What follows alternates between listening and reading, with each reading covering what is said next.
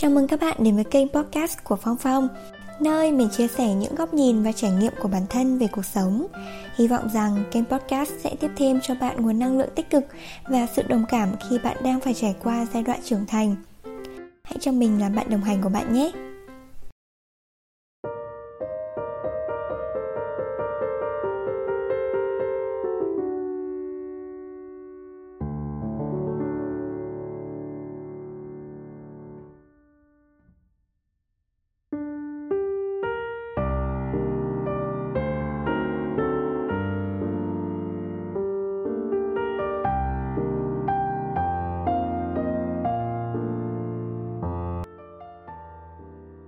Xin chào mọi người.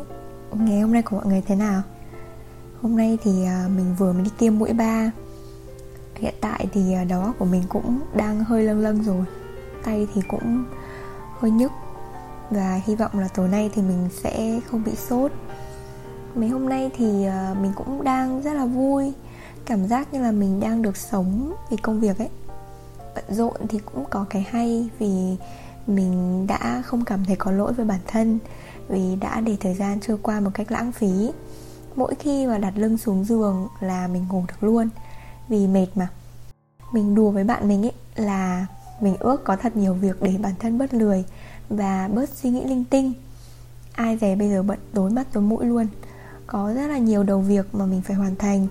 Nhưng mà mình vẫn cảm thấy rất là vui vì khi mà đọc được những cái lời tâm sự những lời động viên và nhìn lượt nghe podcast đang tăng từng ngày. Thì mình thấy là những cố gắng mình bỏ ra đang dần dần được mọi người công nhận. Và dĩ nhiên, điều này khiến cho mình cảm thấy rất là hạnh phúc. Hôm nay thì ờ, mình quyết định là thử nghiệm cái việc nói mà không có một cái kịch bản chi tiết như mọi lần. Vì mình muốn để những cái suy nghĩ thật nhất của mình vào từng góc cạnh của vấn đề mà không có bất cứ sự chọn lọc nào cho nên là bài chia sẻ này có thể sẽ không được lưu loát cũng không không được uh, ngắn như mọi khi có thể là nó sẽ dài dòng một chút. Và hiện tại thì chỗ nhà mình đang mưa uh, mưa cũng không to lắm nhưng mà nếu mà có lọt tập âm vào thì mong mọi người cũng thông cảm cho mình nha. Trước khi mà ra số podcast đầu tiên thì mình đã lên lịch sẵn cho 10 tập và mình đề xuất chủ đề của tập podcast này là vì hôm đó bạn mình lên TV với vai trò là MC của chương trình S Việt Nam. Đó là một người bạn mà có lẽ là mình rất là ngưỡng mộ và cũng rất là khâm phục bạn vì cái nghị lực à, sự kiên trì mà bạn theo đuổi cái đam mê của bạn cho đến giờ phút hiện tại. Thì đó là những cái thành quả mà bạn xứng đáng để đạt được. Khi mà mình nghĩ đến bạn ấy thì mình nghĩ ngay đến cái chủ đề này. Đó là tâm lý ngưỡng mộ người giỏi. Sẽ chẳng có gì nếu như mà nó chỉ là một cái tâm lý ngưỡng mộ thông thường. Mình muốn đề cập đến nhiều khía cạnh khác nhau hơn. Vì vậy nên là mình cũng muốn là các bạn là hãy lắng nghe xem là góc nhìn của mình về vấn đề này như thế nào nhé. Như mình đã từng nói trong tập thứ hai của podcast là bất cứ vấn đề gì thì cũng đều có hai mặt của nó, là mặt tích cực và mặt tiêu cực. Thì tâm lý ngưỡng mộ người giỏi cũng như vậy thông thường thì à, mình hay cảm thấy ngưỡng mộ những người có học vấn này à, có tài năng hoặc là có sự hiểu biết về một cái vấn đề nào đó mà mình cảm thấy yêu thích. Có thể họ là những người nổi tiếng, nhưng mà cũng có thể họ là những người rất bình thường. Người giỏi thì không hẳn phải là những cái nhà kinh doanh có tiếng, những người nổi tiếng hay là giáo sư, tiến sĩ mới được gọi là người giỏi. Người giỏi trong mắt mình ấy là người mà có thể biến những cái vốn hiểu biết của mình và giúp được cho người khác. Ví dụ như là một nhà kinh doanh có thể giúp người khác có được công an việc làm này. Một giáo viên thì có thể giúp học sinh có được kiến thức. Một nhà nông thì giúp mọi người có rau sạch để ăn. Một người hiểu kiến thức về ăn chay thì có thể chia sẻ đến những người đang cần nó. Đó chính là những người giỏi. Có thể người giỏi ở xung quanh ta rất là nhiều. Họ giỏi về một khía cạnh nào đó trong cuộc sống này và bạn cảm thấy không phục, bạn cảm thấy ngưỡng mộ những người đó. Những người đó hoàn toàn đều là những cái người bình thường thôi, nhưng mà trong mắt bạn thì đó là những người giỏi. Việc mà ngưỡng mộ người giỏi thì có thể giúp chúng ta có động lực để cố gắng. Tức là khi mà bạn nhìn thấy những người giỏi thì bạn có thể lấy động lực để làm một cái điều gì đó tốt hơn. Mình à, rất là ngưỡng mộ một người bạn của mình. Từ hồi mà bọn mình mới quen biết nhau thì bạn ấy đã là một chàng trai học rất là giỏi môn sinh, kéo tay và bạn ấy trồng được những cái vườn hoa rất là xinh đẹp ở trên tầm thượng. Và bạn ấy còn kiếm được tiền từ việc nhân giống dâu tây từ hồi còn là học sinh cấp 3 nữa. Lúc đó thì mình đã nghĩ rằng là bạn đa tài thật. Mình cũng phải cố gắng để có một cái gì đó đem khoe khoang với bạn. Dĩ nhiên đó là cái suy nghĩ thời mình còn là trẻ con. Mình đang còn háo thắng, mình muốn chứng tỏ bản thân mình với người khác, với những cái người mà mình thấy là giỏi hơn mình. Bây giờ thì lớn rồi, suy nghĩ nó cũng khác đi. Khi mà mình thấy bạn càng ngày càng giỏi hơn, bạn biết viết like biết tổ chức workshop, đi du lịch và làm quen được với nhiều người bạn mới, thì mình lại thấy càng ngưỡng mộ bạn hơn. Và mình lấy đó là một cái động lực, cũng phải chăm chỉ và phát triển thật tốt những cái ưu điểm mà mình đang có ngưỡng mộ người khác còn là cách để mình học hỏi được những cái điều tích cực. Vì khi mà nhìn thấy những người giỏi ấy, thì mình học hỏi được rất là nhiều điều về cách làm việc phong cách sống này rồi về tư duy. Có thể họ là những cái người nổi tiếng chẳng hạn thì uh, họ hay show những cái điều tích cực những cái ưu điểm của họ lên trên mạng xã hội và chúng ta nhìn vào những cái điều đó chúng ta có thể lấy làm động lực và lấy làm một cái nguồn uh, năng lượng tích cực để chúng ta có thể uh, làm việc được tốt hơn chẳng hạn. Uh, hoặc là có thể những người mà bạn ngưỡng mộ là những người rất là bình thường à, không nổi tiếng nhưng mà họ có một cái tài năng đặc biệt họ có một cái trí thức tuyệt vời trong mắt bạn chẳng hạn. Bạn có thể học hỏi được à, những cái lối sống cái tư duy của họ. Có thể là những người đó thì luôn truyền tải đến cho người khác những cái năng lượng tích cực và mình sẽ được cộng hưởng theo họ cũng có thể là những người có lối sống mà mình đang theo đuổi thì họ cũng là một nhân tố giúp cho mình nuôi dưỡng cái sự tích cực. Khi mà nhìn vào những cái người giỏi ấy, thì mình cũng tự thấy bản thân mình cần cố gắng như thế nào cần có cái mục tiêu ra sao và cần làm gì để đạt được những cái mục tiêu đó. Ngưỡng mộ một người giỏi hơn mình giống như là mình đang soi gương ấy. Mình soi vào và thấy được những cái điểm yếu của bản thân và tìm cách để khắc phục. Lúc đó thì có thể là mình lại xem cách của những người giỏi họ vượt qua những câu chuyện đó như thế nào. Những cái vấn đề mà xoay quanh việc ngưỡng mộ một ai đó thì nó đem đến cho bạn những cái năng lượng tích cực là điều mà mình muốn khuyến khích các bạn có thể làm được nhiều hơn. Tuy nhiên, cuộc sống mà, đâu phải lúc nào cũng suôn sẻ, đâu phải lúc nào cũng tích cực đâu đôi khi ngưỡng mộ ai đó còn có thể khiến bạn cảm thấy bị áp lực. Nếu như bạn không có được sự kiên trì, không có được cái lòng tin về bản thân mình, thì có lẽ là điều này sẽ khiến bạn càng ngày càng tệ đi. Thực sự mà nói, nếu như có ai đó nói với mình là họ chưa từng so sánh bản thân mình với người khác, thì có lẽ là mình sẽ không tin đâu. Có thể ở thời điểm hiện tại thì không, nhưng mình tin chắc trong một khoảng thời gian nào đó của tuổi trẻ thì họ đã so sánh mình với người khác và tự làm bản thân mình tổn thương như thế này. Không chắc là chỉ ở tuổi trẻ thôi đâu. Có thể là ở những cái độ tuổi khác nhau trong cuộc đời này, bạn cũng đã từng so sánh bản thân mình với người khác. Hồi còn học cấp 3 ấy, thì mình luôn tự đem bản thân so sánh với hàng xóm. Rằng là mình cũng cố gắng, tại sao không có ai công nhận? Rằng mình cũng được điểm cao, sao không được ai khen ngợi? Rằng tại sao mình lại không được lựa chọn mục tiêu của cuộc đời mình từ ban đầu như người khác. Cái suy nghĩ tiêu cực đó nó khiến cho mình cảm thấy khó chịu, nhìn những người giỏi hơn bằng cái sự ghét bỏ và đố kỵ. Cho tới những năm gần cuối của đại học thì mình vẫn còn đặt nặng cái tâm lý là tự đem bản thân mình lên bàn cân và so sánh với người khác. Mình đã suy nghĩ rằng là bạn bè thì đã kiếm được việc làm rồi, mà mình thì vẫn phải xin tiền bố mẹ để đi học bạn bè thì giỏi giang nhưng mà mình lại thấy bản thân mình chẳng biết cái gì cả. Mình cứ tự đặt mình lên bàn cân với người khác rồi so sánh. Rồi lại khiến bản thân rơi vào mặc cảm, tự ti. Luôn nghĩ mình yếu kém và không dám bày tỏ bất cứ quan điểm gì trước người khác. Vì mình luôn nghĩ rằng mình là đứa chẳng biết gì.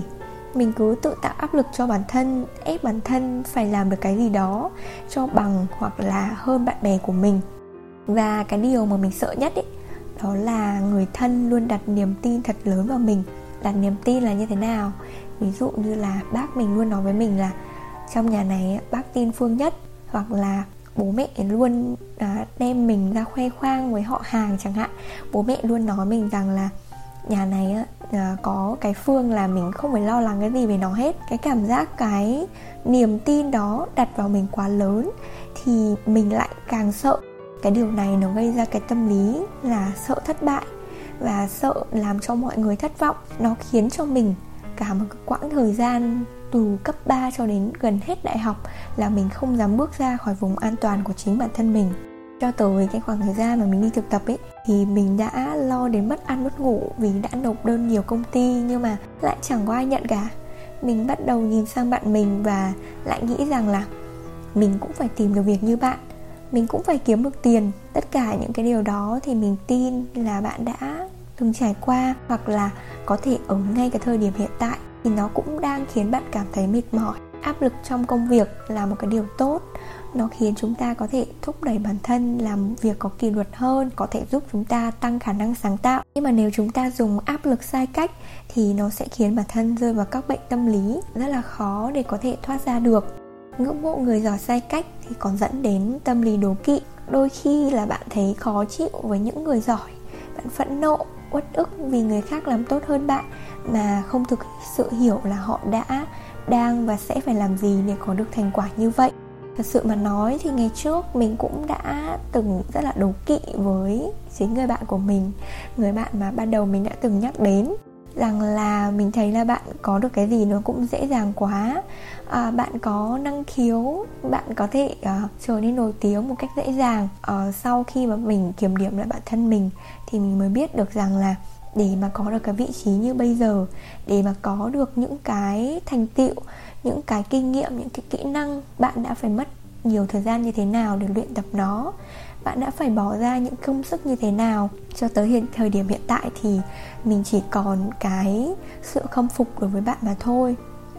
Và đôi khi thì bạn có thể rơi vào cái tình trạng là nói quá nhiều về thành tích của mình hơn mức cần thiết chỉ để chứng tỏ rằng là bản thân mình cũng chẳng thua kém bất cứ ai.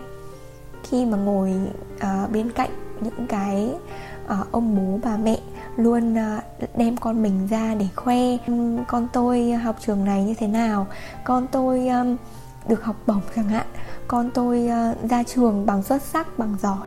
Chính bố mẹ chúng ta thôi. Bố mẹ chúng ta cũng muốn rằng là khoe con mình để uh, cho nó bằng với bạn bè của bố mẹ bằng với tất cả mọi người rằng là con mình nó cũng có học thức cũng ra trường cũng thế này thế kia. Đấy tức là đấy chính là cái tâm lý đố kỵ rằng là mình phải bằng hoặc là hơn người khác, chứ không bao giờ mình thua kém bất cứ một ai cả.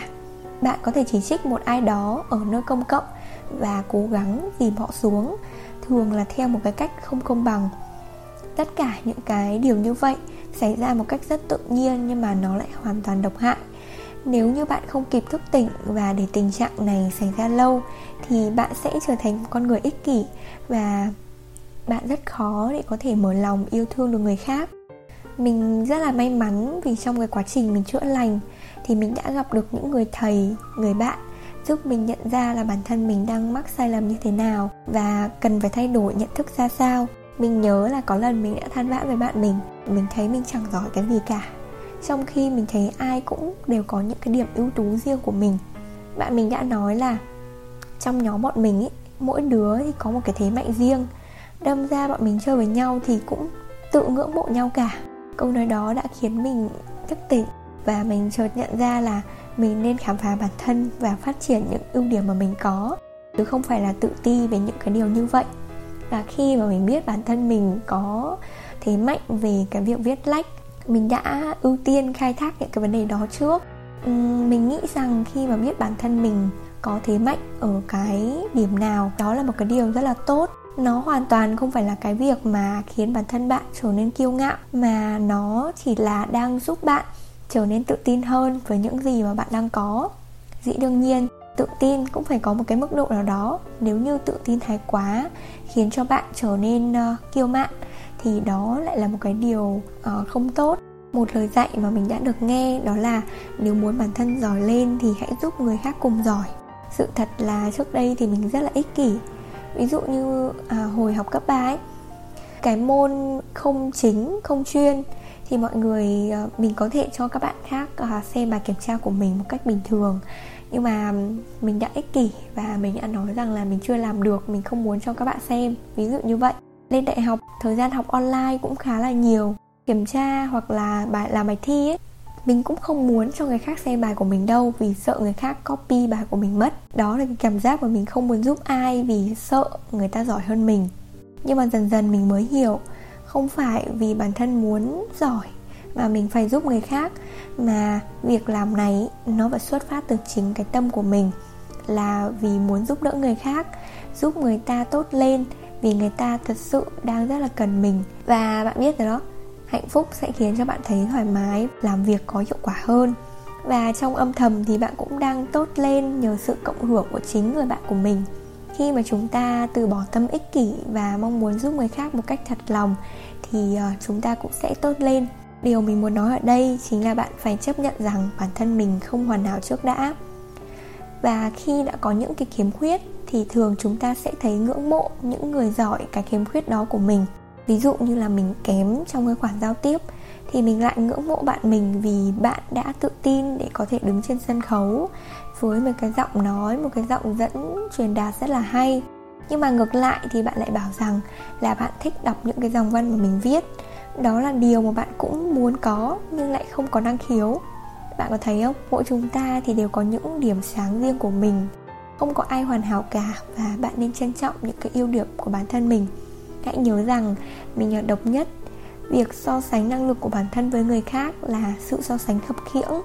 Vì chúng ta thì không cùng điểm xuất phát không cùng mục tiêu và cũng chẳng cùng ước mơ. Thước đo chính xác nhất đó là sự nỗ lực chỉ có bản thân bạn mới biết mình đã cố gắng như thế nào. Thay vì bạn sống trong cái sự tự ti à, luôn đưa ra cái sự so sánh chi bằng bạn hãy cố gắng để trở thành phiên bản tốt nhất của chính mình và bạn hãy nghĩ về những gì bạn có, thể hiện cái lòng biết ơn. Nghĩ về sự may mắn của bạn, những người quan tâm bạn và bạn vẫn đang còn sống và được hít thở một cách bình thường. Đó là điều mà biết bao người khác đang mong muốn. Vậy thì tại sao bạn lại không trân trọng bản thân mình mà lại đem mình so sánh với người khác và khiến cho bản thân mình đau khổ? Bạn hãy luôn đặt ra những câu hỏi như vậy để cho bản thân bạn khi bắt đầu nhen nhóm cái ý định so sánh mình với người khác thì suy nghĩ đó sẽ dập tắt ngay. Một điều nữa mà mình vẫn luôn tâm niệm đó là hãy học cách biết đủ. Chúng mình thì ai cũng có tham vọng thôi, không phải cứ có tham vọng là sẽ có liên quan đến tiền. Mà bất kể là gì thì chúng ta có được một chút thì chúng ta lại càng muốn có nhiều hơn. Giống như là bố mẹ cho tiền tiêu hàng tháng 2 triệu bạn vẫn thấy đủ. Nhưng mà nếu bố mẹ cho 5 triệu thì bạn vẫn thấy là nó chẳng thừa. Hay là bạn mua bao nhiêu bộ quần áo thì cũng vẫn cảm thấy là chẳng có gì để mặc cả. Nhưng nếu bạn thấy rằng quần áo trong tủ đủ để mặc là tốt rồi, cơm ăn ba bữa đã là quá tuyệt vời, thì đó đã là biết đủ.